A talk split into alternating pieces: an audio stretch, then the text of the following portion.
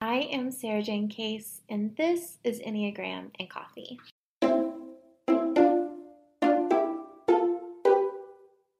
Hi, friends. Happy Wednesday. I hope today is treating you well.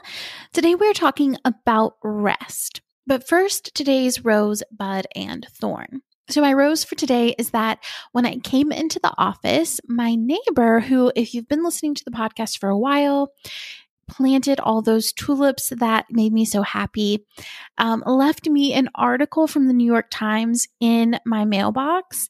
And it was all about podcasting. And she just saw it and thought of me and put it in my mailbox, and it made my day. My thorn is that I may or may not have made a weird choice with my hair. So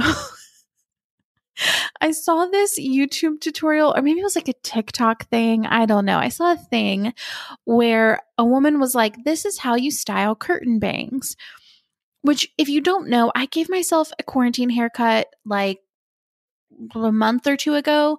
And the intention was to have curtain bangs, but it I, I cut them too short. So it just like they kept getting in my eyes. But I felt like maybe they're long enough now to where I can wear them like that. So the first time I did it, it kind of worked. And I was like, okay, except for these pieces that are on the side, which are like a little bit too long and they don't kind of like naturally flow into the style.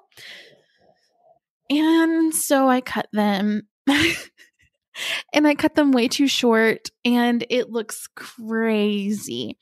And to make that even like better, I have not been able to get that style again since the first time I did it. So now, not only can I not style my hair like curtain bangs, but I also have these like extra weird pieces on the side. Yay! I am one week away like the time that you're listening to this, I am one week away from being able to go get my hair cut. And no, no, I just jumped right in with those scissors. Hack, hack, hack. Um, I think it'll be fine. I think it'll be fine. But um, we'll just wait. Hair grows. Okay, and my bud is, is the last time you're going to hear me say this, but you can still sign up for my free workshop. I'm hosting a workshop tomorrow at 12 p.m. Eastern Standard Time. Go make sure you register in the show notes through the link in the show notes so that you can join me live.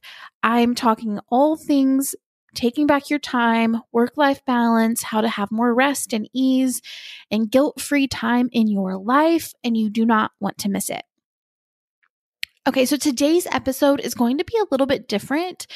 I've compiled questions from the phone line specifically relating to time or rest or productivity, things along those lines, like managing your energy levels.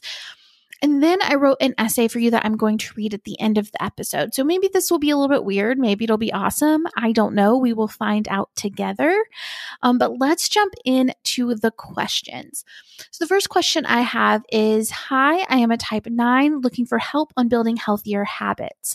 I often feel so motivated to change the way I spend my time, but I have so much anxiety about losing the time I spend numbing out on social media, TV, etc. I think this is related to fear of losing this unhealthy coping mechanism that has kept me distracted and safe for so long. Help. Okay. So, any of us who are wanting to build in healthier habits, but we have these other things that are taking their place, here is how I like to think about it. So, the first thing we want to keep in mind is what's the goal of this healthy habit? Is this a healthy habit I want to achieve? Or is it something I feel like I should do? If it's something I feel like I should do, why? And is it something I really want to follow through with? A lot of times we're not following through with what we think are our healthy habits because, quite frankly, we don't really want to. And maybe it's not a priority right now, and that's okay. Now, when it comes to things we actually want to do, but we feel like we can't do them, we can think about our obstacles. And it sounds like maybe you've identified your obstacles. So it sounds like social media and TV may be the things standing in your way from doing what you want to do. So, what I recommend is pick a time of day where you make this a priority and tag it onto a habit that already exists.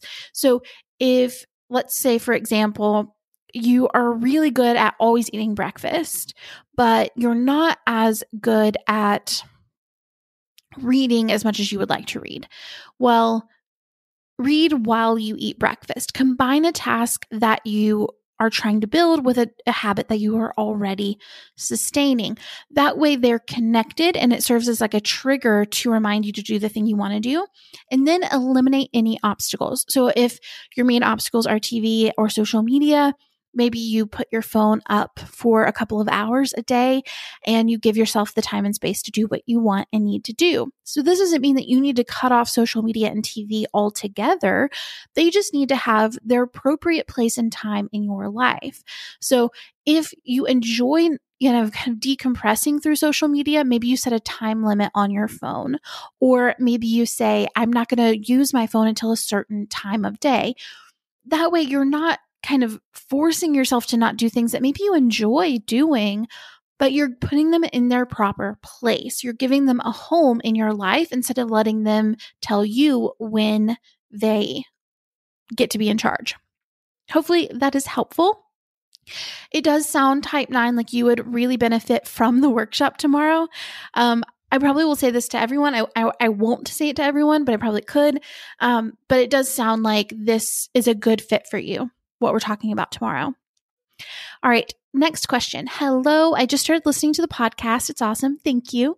I'm waiting for my husband to take his test so I can see his number. My question, if it hadn't already been answered, what advice would you give for people who have been in lockdown or quarantine to kind of reintegrate into society once things start to open back up again? As you may have guessed, I am a type five. All of my partner talks about is all the things he can't wait to do when things open back up again and makes me want to hide under the floorboards. Um, okay, this is so relatable and timely. We are all dealing with this kind of different energy around what going back into society is going to look like. I, for one, am similar to you, where I'm kind of like not ready. I don't know that I want to go back to the life I had before. And I think that's good information for us, right? This is just data. And so I think what you might want to do is really sit down and think to yourself, what kind of life do I want to live? And be intentional about it. Really think about like, what do I want my days to look like and my weeks to look like post quarantine? And can I do that on purpose? Instead of feeling like whatever, you know, our partner says they want to do is gotta be what we want to do or feeling like this pressure, but and especially with our fives, a lot of the stress in your life comes from not communicating up front um, your needs and desires, but kind of just giving yourself your needs and desires and it and it confusing people a little bit. So really you just need to talk about it and maybe you say, okay, what's my vision for post quarantine life for me? And then share that with your partner up front so that you can have an honest conversation about it so that he's on, he understands and he's on board with where you're going. So I really think that it's just about knowing your setting your intention for how you want to live. Um, do you want to spend more time at home even when you don't have to? There's nothing wrong with that. That's not a problem. Um, if you have less social needs than your partner has, maybe your partner needs to have time with his friends that doesn't involve you, and that's beautiful and great and healthy. And you get to have your alone time. You know, maybe you guys can find a balance and a compromise there. Um, and then kind of maybe work on a compromise toward his direction if he needs you to be more social sometimes. Say well i can i can definitely give you like one night a month or one night a week whatever feels comfortable to you. And and that's the expectation you're setting versus kind of living in a reactive place which can perpetuate more stress and ultimately make it harder for you to want to socialize Next question is I am an Enneagram type six, married to an Enneagram type five. We have two little ones, two and a half and four months. The past few years have brought lots of transition and change for us, and my type five husband, is tapped out of his energy. I have been guilty of going to my worst case scenarios.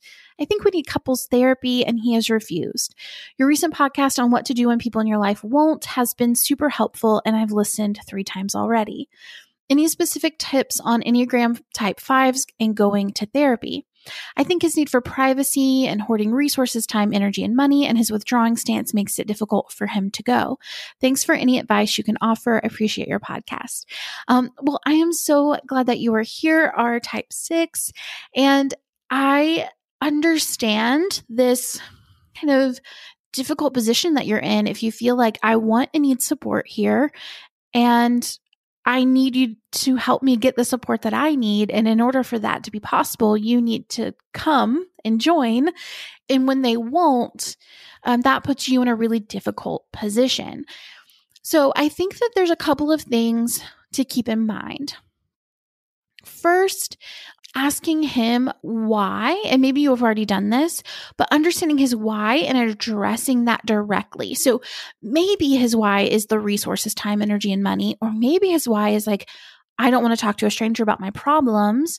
Maybe his why is like, it's actually pretty comfortable for him the way things are and he doesn't want it to change. I don't know um, your husband or this particular situation, but either way, that doesn't take away your need for therapy with him, right? Like you, you're expressing a clear need, a clear desire um, that is perfectly appropriate to request. And his refusal um, doesn't have to be the end of the conversation. Um, we can come back to him and say, okay, we need to talk this through because this is something that's really important to me. So we need to make it a priority. Um, this is a situation in which he might, he's going to need to compromise with you. And, um, and that's okay. If, it is let's say it is time money energy and money like talk out possible solutions could we do virtual therapy through something like betterhelp or could we do um, therapy less frequently. You know, maybe you go once a month instead of once a week so that you are able to navigate your financial and energetic export. Now, going once a month may not be ideal in the beginning, but it will be more appropriate long term. However, you guys have to work with what you can work with. If you can get him in there once a month, that's better than nothing. And so check in with him. Maybe he'd be more comfortable with virtual therapy than in person therapy because there's less travel time. Oftentimes it's less expensive. There's less of a time and energy commitment there. There's a little bit of distance between you and the therapist. You have a little bit more protection in terms of feeling like your privacy is protected. The other option here is that you go to therapy even if he won't go. So that way you're getting the support that you need to maybe set some boundaries that sounds like need to be set. Um, if his energy is tapped out and you still need help and support, well, then you guys need to figure that out. And if he's not willing to figure it out himself, then you might need someone to talk to so that you can figure out what your boundaries are, what your expectations are, how you're feeling about the situation. And that's also okay. And maybe just talking to you know i've had a therapist say to me in in past relationships like it's okay for you to require them to go to therapy to be in a relationship with you like you that's a, a, a reasonable request to make and i'm not saying that you need to give your husband an ultimatum that's not my place but i am saying you're not crazy for wanting this. You're not wrong for feeling that this is really important. There is reasonable expectation for him to compromise on this mm. one. And you will only benefit from therapy. So, I hope this was helpful. I hope that this can support you guys in your journey with rest, time, and boundaries. Real quick, we're going to take a break for today's sponsor. Today's show is brought to you by our show's sponsor, BetterHelp Online Therapy. We try our hardest to take care of everything in our lives. I know that you guys are working so hard to do it all. And the amazing thing is that we can get the support we need. Therapy works. There's oftentimes the a misunderstanding of what therapy is, but it can be whatever you need it to be. It doesn't have to be just sitting around talking about your feelings Or that can be exactly what it is if you need it to be. It's completely up to you. I have had seasons where I've needed a therapist to give me feedback. I've had seasons where I just needed someone to ask me really good questions. And I've had therapists who have helped me to work towards some of my larger goals. When everyone is struggling with something, there is no shame in asking for support. BetterHelp is customized online therapy that offers video, phone, and even live chat sessions with your therapist. So you don't have to see anyone on camera if you don't want to. It's much more affordable than in person therapy, and you can start communicating with your therapist in under 48 hours, which to me is a big deal. Join the millions of people who are seeing what therapy is really about. It's always a good time to invest in yourself because you are your greatest asset. This podcast is sponsored by BetterHelp, and Enneagram and Coffee listeners get 10% off their first month at betterhelp.com slash egram. That's B-E-T-T-E-R-H-E-L-P dot com slash egram. Thank you for supporting the podcast, BetterHelp. Now, ultimately, with this episode, I want to give you permission to rest to feel the release on the pressure to constantly be striving and conquering and moving upward. There is so much life to be lived in the moments in between, checking things off of our to do lists. But we've been tricked by society into thinking that what matters is our work when what matters is our life. At the end of the day, the pressure we feel to be significant, to be remembered after we die, to get that awesome car or amazing house, are things we won't ever truly get to enjoy. Our legacy will be the way we treated the people around us. A big house means nothing if we are so busy working that we can't enjoy being there. Pay attention to what you truly want, how you truly want to feel. And notice what you adopt from the people you follow online, your corporate culture, or the people around you. What you want and what they want may not be the same, and building your life on someone else's dream will leave you burnout, exhausted, and alone to live with the aftermath of chasing the wrong person's desires. You aren't a machine.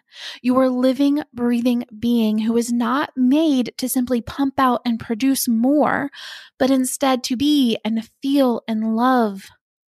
This doesn't mean you can't have big dreams or even big houses if you so desire.